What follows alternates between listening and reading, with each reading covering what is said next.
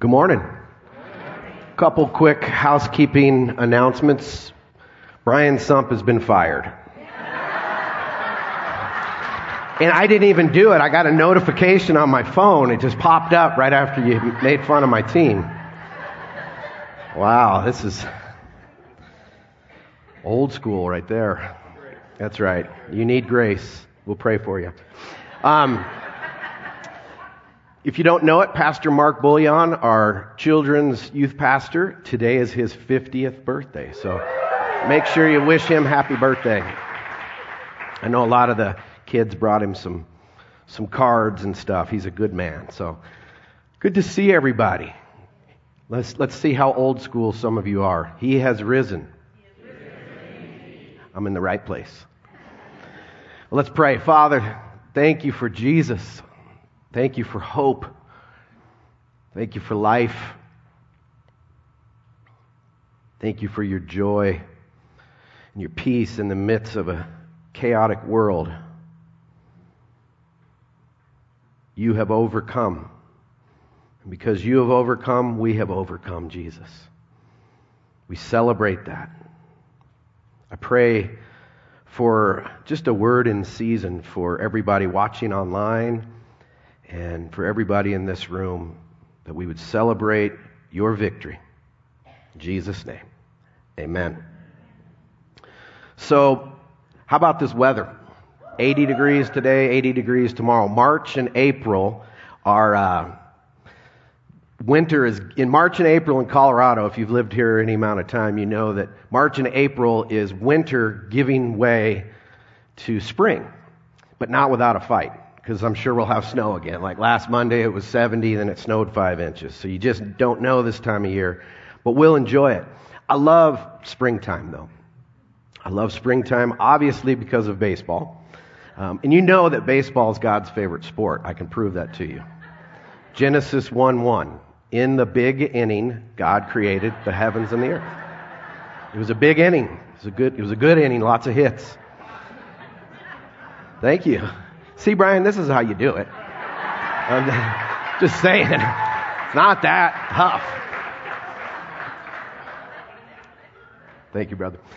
Spring, though, it brings newness, newness of life. You're going to plant flowers. We're going to see the trees change. You're going to just more sunshine and so forth. And just, that's Jesus. He's in the business of making all things new. It says in Revelation 21:5.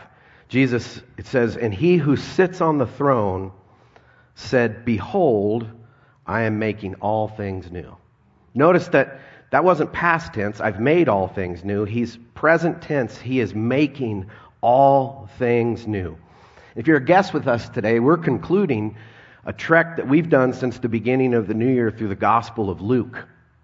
And we're going to be in Luke 24, the chapter on the resurrection today.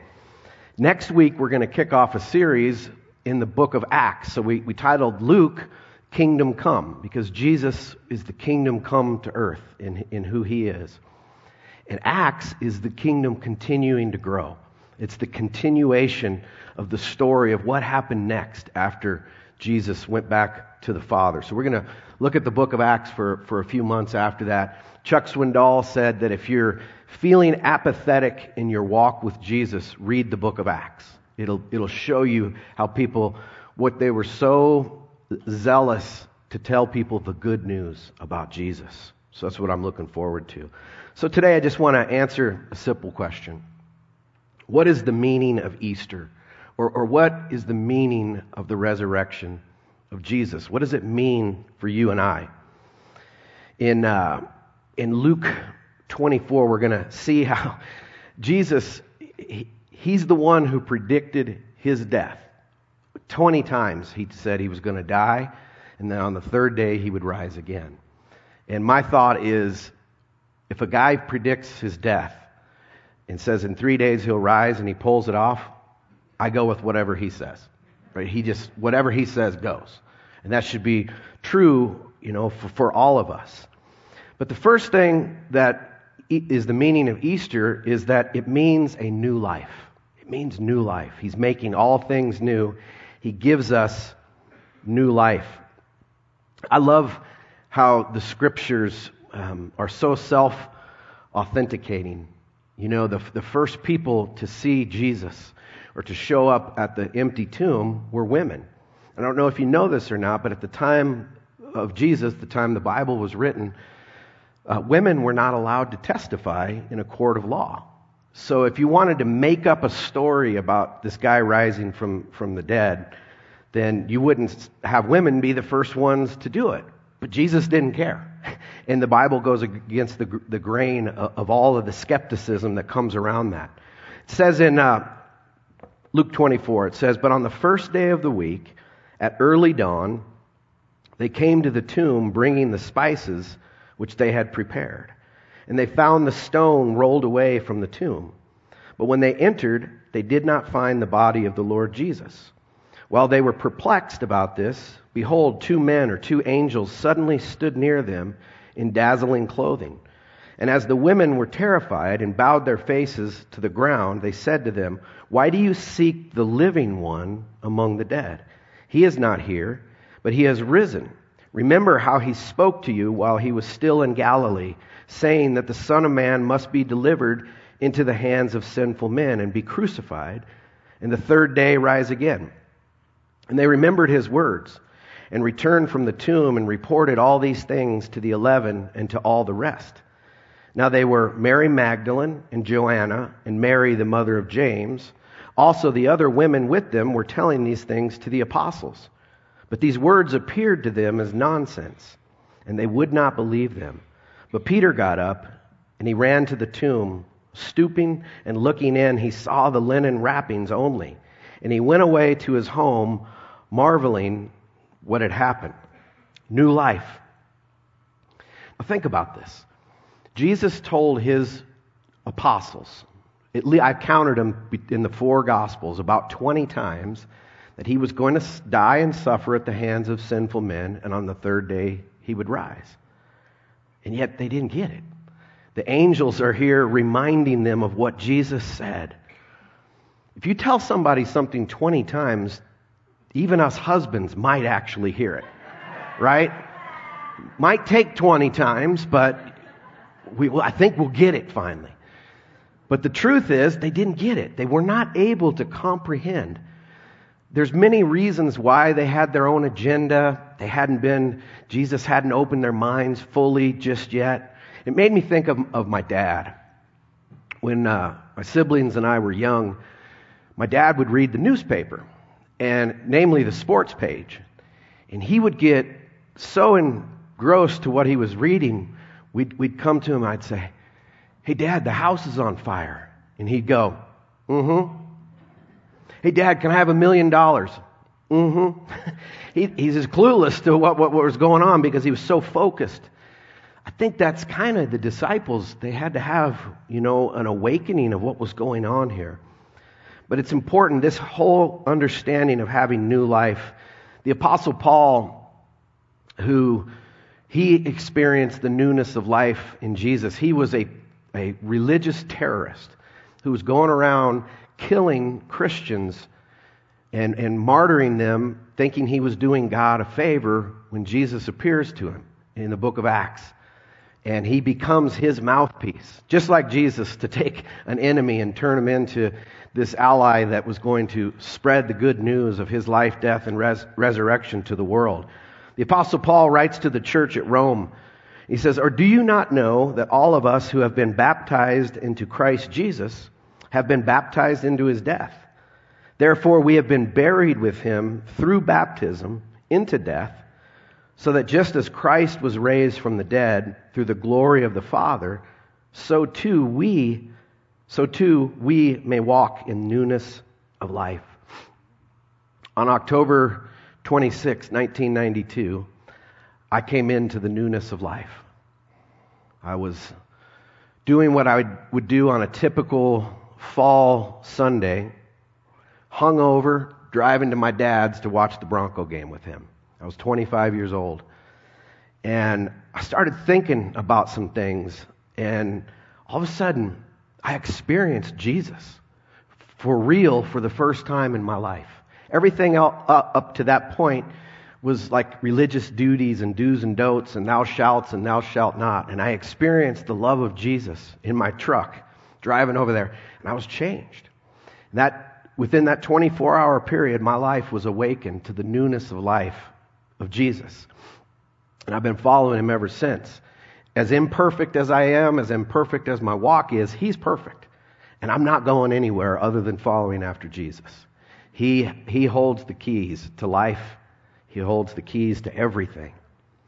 It says in 2 Corinthians 5:17, therefore, if anyone is in Christ, this person is a new creation.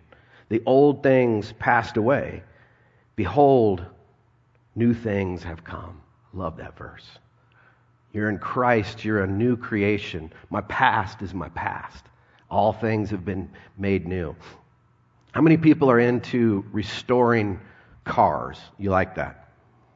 Okay, two of you. Good. This is going to be a great illustration. Killer illustration.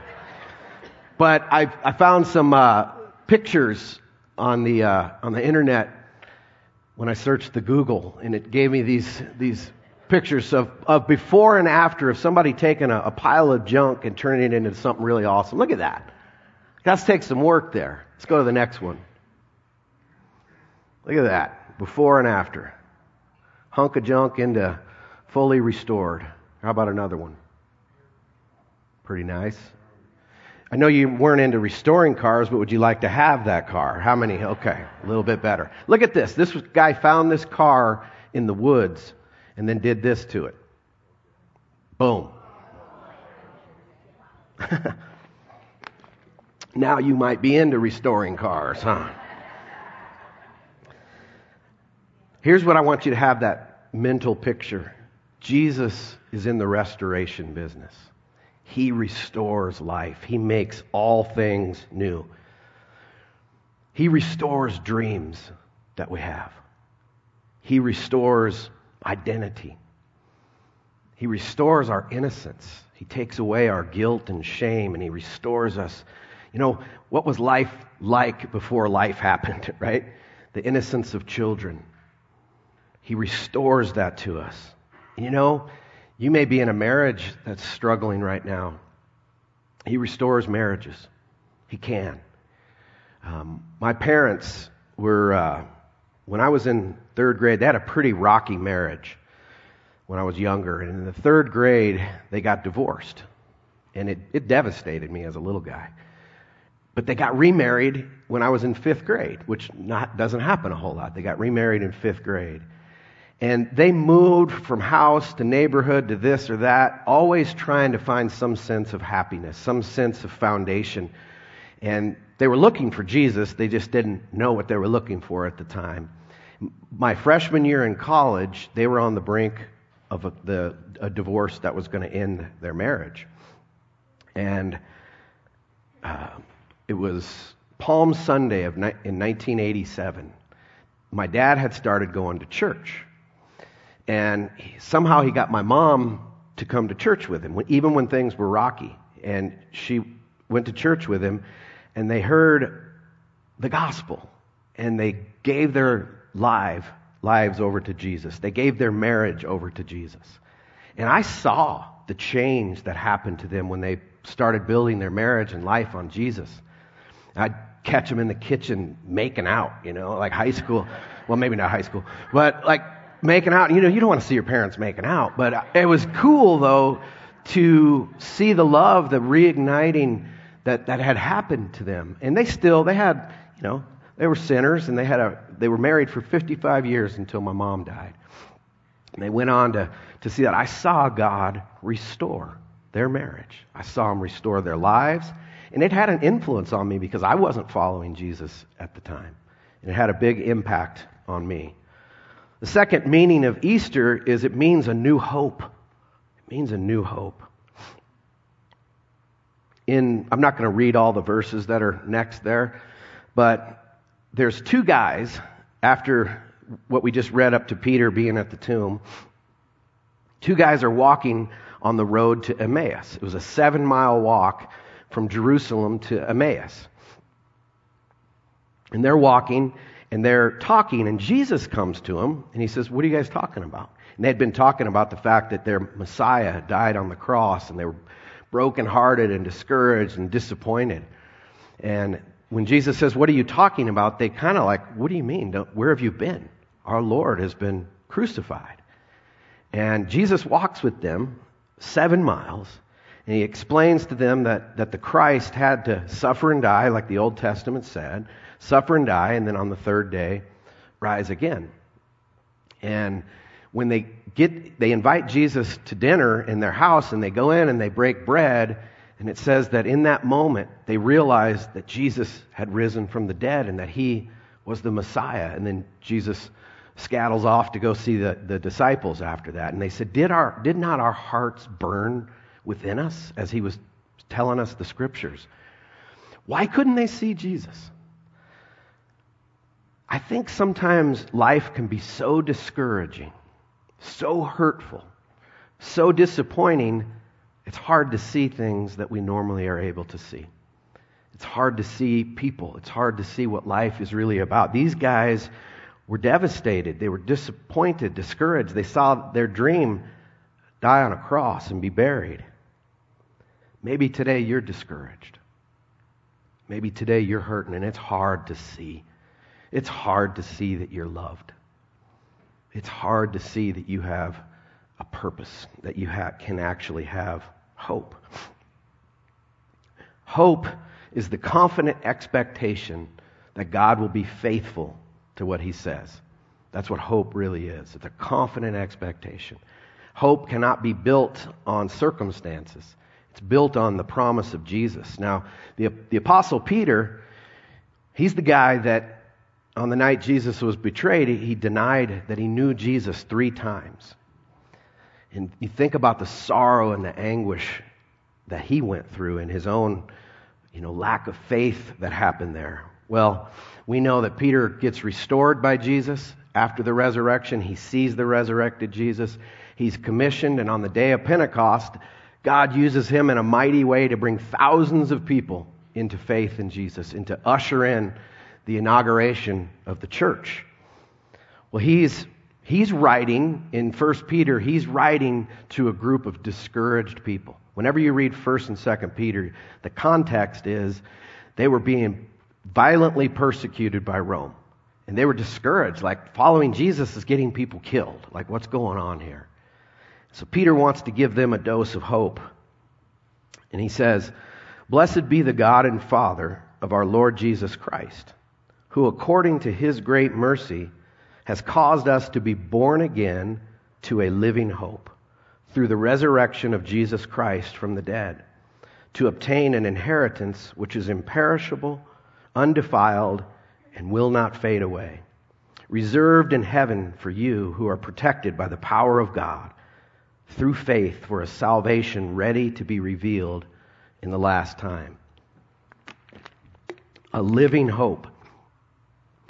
You've heard me say this a lot, but our hope cannot be put in something that can be taken away.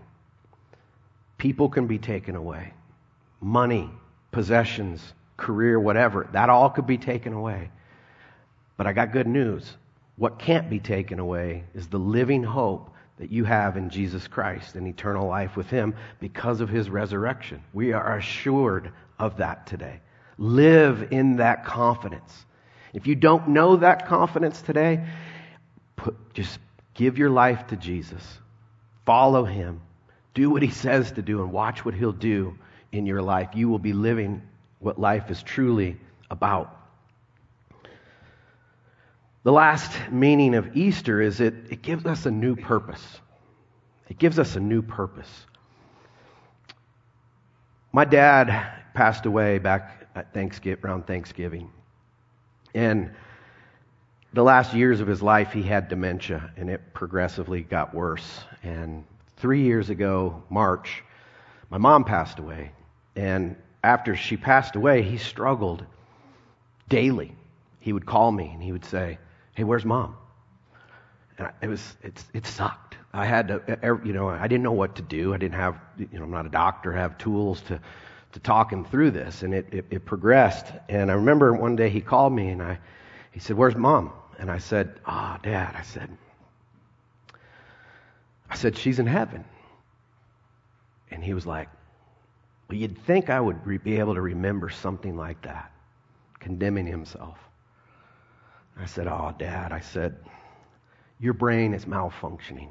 Just like a kidney can malfunction, your brain is malfunctioning. And he said, well, if I can't remember that, then what's my purpose? And I said, Dad, your purpose is to bring me joy and others joy, because that's what you do. Your presence brings people joy. And I said, and your purpose is to continue to tell people about the hope that you have in Jesus. You know what he said? He said, I can do that. I can do that one. Yeah, thank you. So many people don't say, I don't know what my purpose is. Why do I exist? I don't know what you know, you're working a job you don't like or whatever. I don't know what my purpose is. Well, Jesus does. And his purpose for your life is to know God, to love God, be loved by God, and to love your neighbor as yourself. That's why everyone exists, whether they believe in God or not. God wants you to know him. He wants you to love him. He wants you to know that he loves you, and he wants us to love one another. So from there, if we're doing and pursuing those things in that purpose, whatever you're doing is going to be the will of God, period. You don't have to struggle and wonder, what do I want to be when I grow up? You know, pursue Jesus, and the will of God finds you. Anybody that sets themselves to do the will of God will find you. You don't have to worry about it. It's Jesus, after the road to Emmaus, he goes to his disciples. And he said to them, so it is written that the Christ would suffer and rise from the dead on the third day, and that repentance for forgiveness of sins would be proclaimed in his name to all the nations, beginning from Jerusalem. You are witnesses of these things. These disciples were going to go change the world. Think about it. He took 12 knuckleheads that could not understand 20 times what he was going to do, and he turned the world on its head by going and preaching the good news of Jesus. I think that's awesome. That means there's hope for us knuckleheads in this room, right?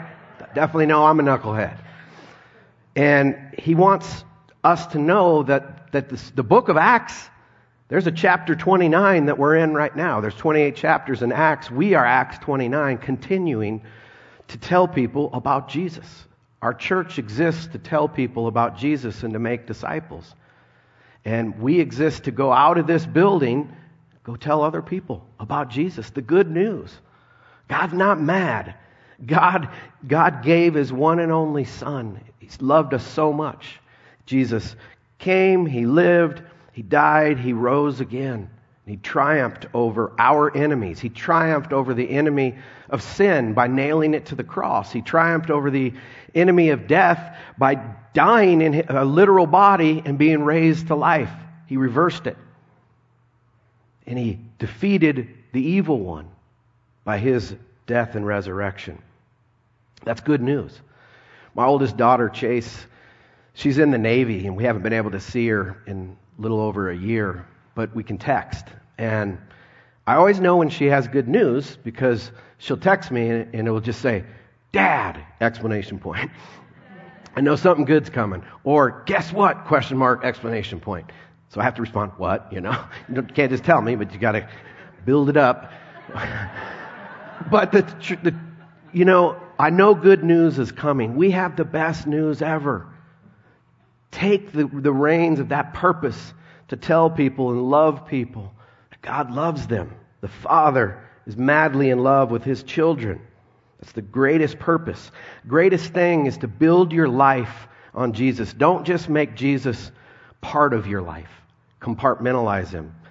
Build your life, everything on Jesus. It's the best life there is. Following Jesus isn't easy, but it's worth every step of the way. It's worth it to put him first, to build your life on him. One of my favorite letters in the New Testament is 2 Corinthians. In 2 Corinthians 5, in particular, I love, the Apostle Paul says this, for the love of Christ controls us, having concluded this, that one died for all, therefore all died. and he died for all, so that those who live would no longer live for themselves, but for him who died and rose on their behalf. What I get from that is, let's live our lives and live for what matters most to Jesus. Arrange your life and priorities around what's most important to Jesus. That's the full life. That is living a full life when you're doing that. You arrange your life around what's most important to him. We get new life, we get new hope, we get new purpose. TJ Pander and his wife Jamie and their family are a great part of the church, always serving. And matter of fact, he was playing acoustic guitar up here for worship this morning. We made a video about his story. You know, a testimony. That's a kind of a Christian-y word, a testimony. But all you're testifying. If you were before a judge, you're just telling a judge what you saw, what you heard, your point of view.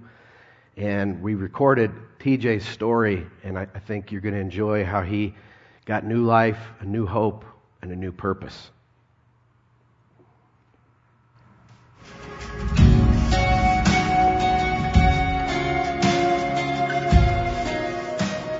I'm here with TJ Pander, and TJ and his wife Jamie and their family have been part of Novation for several years now. And like all of us, he has a story, and each one of us are more than a name. We are a story that God is writing of redemption in each one of our lives. And TJ has a great story of how God worked in his life, and I asked him to share a little bit about it in kind of this dialogue format that we're here. So TJ, tell us a little bit, because I think it's important to know the backstory a little bit of someone's experience with Jesus. What was life, church, your understanding of Jesus or the gospel like when you were young? So yeah, we went to church for a couple years when I was a teenager, and it was a very legalistic church. We had a sermon series about rock and roll music called Hell's Bells, where they talked about backmasking and all that kind of stuff. And being a huge music fan, that was a big blow. But we would do stuff like that all the time. Do this, don't do that. You're allowed this, you're not allowed that. Just really kind of under a thumb. And as we're talking here, you said what was Jesus like? We never really talked about it. It wasn't something you explored. So knowing what I know now and everything I know about Jesus, it's so much more wonderful and fantastic, So then, what was your understanding of God? I know at some point you basically became an atheist. Tell us about that and what was the experience there? So I think, in my head at the time, it was kind of like all of those rules are unsustainable. But you can't live life to the fullest and do the Christian thing because of that understanding. So I became an atheist, and after maybe 20, 21, 22 years old, something like that, I became kind of a devout atheist, where I would seek people out and try to preach atheism to them, especially if I found out you were a Christian and there was, if we were at a party, I'd put you in a corner and talk your ear off about how you're wrong, which is not very friendly. How did being an atheist, a so-called atheist at that point, how did that affect you internally? What was your inner world like? So I wouldn't have told you at the time, of course, but it was really empty. You'd think you'd have those conversations with people, and it would fill some gap that you have, some hole in it, and it just widened the hole, just made it bigger. It was lonely. Yeah, I have told you this before, that skeptics that have questions that aren't answered, that's how you got pushed into the atheism, Absolutely. To speak. But now that your questions have been answered, as we're going to hear in a little bit, I think skeptics moving to faith-filled believers, they become powerhouses in it because they've had those questions answered. And so maybe at some point you can address that. But I remember your story when your wife Jamie started coming to the church. She was invited, and she was talking to people about you. She was like, I think he would fit in at this church. And I remember praying for you with her several occasions. And I remember her telling me about your questions and atheism and skepticism. And I said, man, he'd fit perfect here. He would fit perfect here. And you came like to a Christmas Eve service and a few things. What was that like walking into a church and what was your experience in that, not believing at that point in time? Because we have a saying around here that you can belong before you believe, and you were living that. Yeah, I think that belong before you believe thing is one of the reasons that I kept coming with her. I wanted to support her. You know, I love my wife. Just, you know, being an atheist didn't mean I didn't love her, and I wanted to be there for her. So I'd come to church with her every now and again. But up until we came here, I think there were very few times, but I always heard the same thing: do this, don't do that, all that kind of thing. And your belong before you believe thing, you had talked about it that day that I came in. Ooh. You'd mentioned it, and I was kind of like, hey, what's that about? Belong before you believe thing, because that was so counter to and accepting, you know, the way Jesus wants us to be, and I just hadn't seen that before, so. I didn't catch fire when I walked through the doors like I thought I might, but lightning didn't strike. Right. Yeah. Ever since then, you know, it's we love coming here. It's gosh, I come here most of the week. Yeah, you are very faithful. Well, I know shortly after a few times of coming, I believe it was sometime in the summertime, you had an experience where, just like Jesus talks about being born again, you had that awakening in your soul. Why don't you share exactly what happened? It was a good day. June 21st, 2017, was coming home from work. It was a beautiful day. I'd left for home early, and we had some family at home, so I was, you know, just cruising, bringing food home, about to have a good old time. And I looked out. I was on C470. I looked out and saw the front range, and the light was kind of poking through it. It looked gorgeous, and I didn't feel anything, and that was weird. So I just kind of, I got to a place where I was like, what is this about? I'm gonna kind of open a door and see if God will step in and step in. He did. So you're saying you felt empty? I did. You should have been amazed, but man, I just was blah. Just hollow. Okay. Yeah. So I kind of, you know, started getting down a little bit, and maybe a mile down the road, I just kind of said, okay, God, if you're there, like. I'm open to it right now because I don't want to be this kind of empty, and he did. I just had this feeling that like I had a backpack full of bricks that just kind of was taken off of me. And there were actually a couple times during that trip that I was like, well, maybe that wasn't, and I kind of felt it come back down. So it was interesting and moving. And after that, I learned all about Paul and how kind of a similar thing happened to him, and. Really identified with the Damascus Road story and been learning ever since. What was that conversation when you felt that weight? How did you begin to speak to God, and what did you feel was going on in this? Because it sounds like it was this coming home. You were coming back to a loving Father that you thought maybe He'll tolerate you, but really He was there with blessing and love and just happy that you had returned. That was kind of a crazy part. So yeah, it was.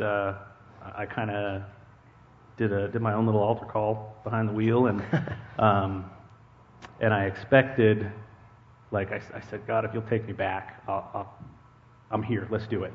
And I expected kind of some, okay, well, here's my rules, but I just gotta welcome back.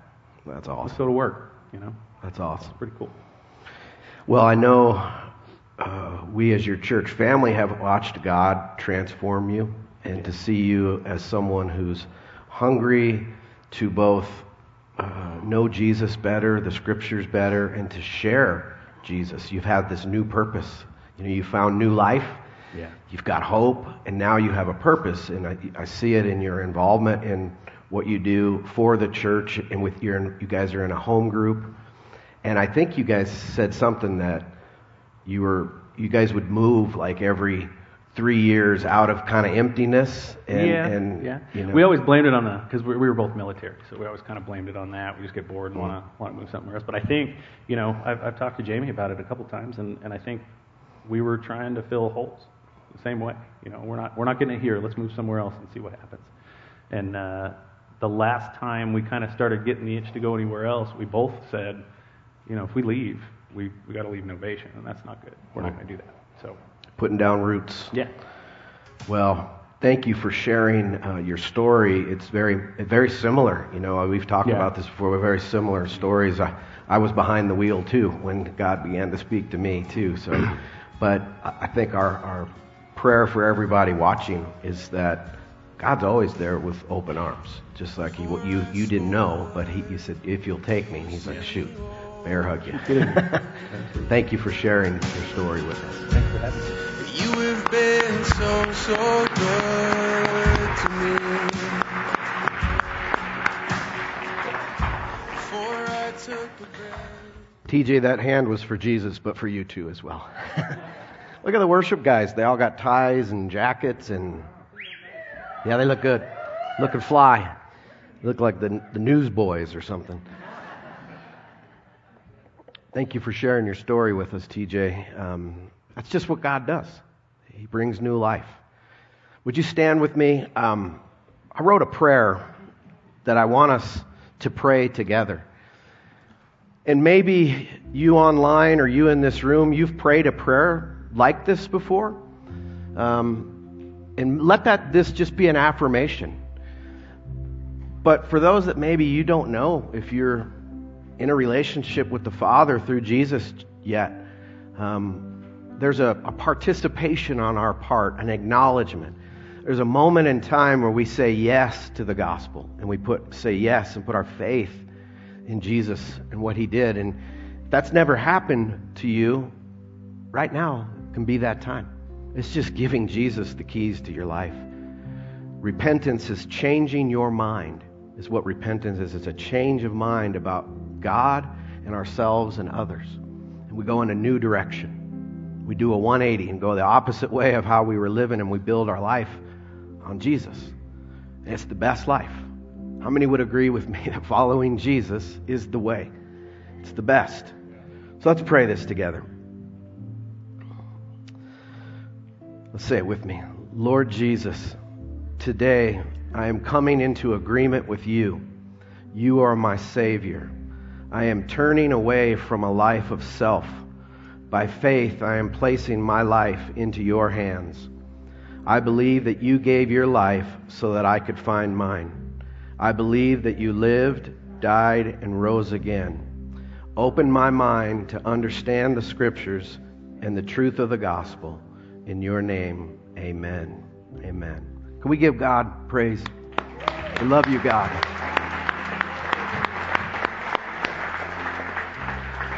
We're going to sing just a little bit of Amazing Grace one more time before we head out and just celebrate what Jesus has done for us.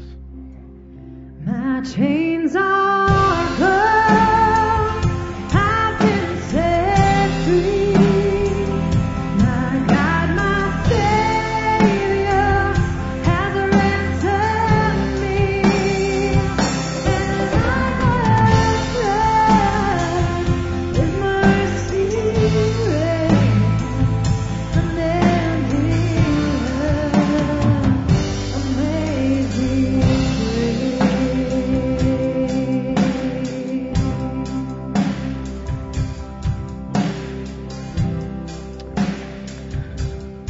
Father, bless each person watching and in this room with a sense and awareness of your great love for them. May we find our identity, our self-worth, our purpose, our hope in your love, your promises. Jesus, thank you that you are victorious. Thank you that you conquered our enemies for us. We believe, we believe, we believe, Lord. In your name, amen.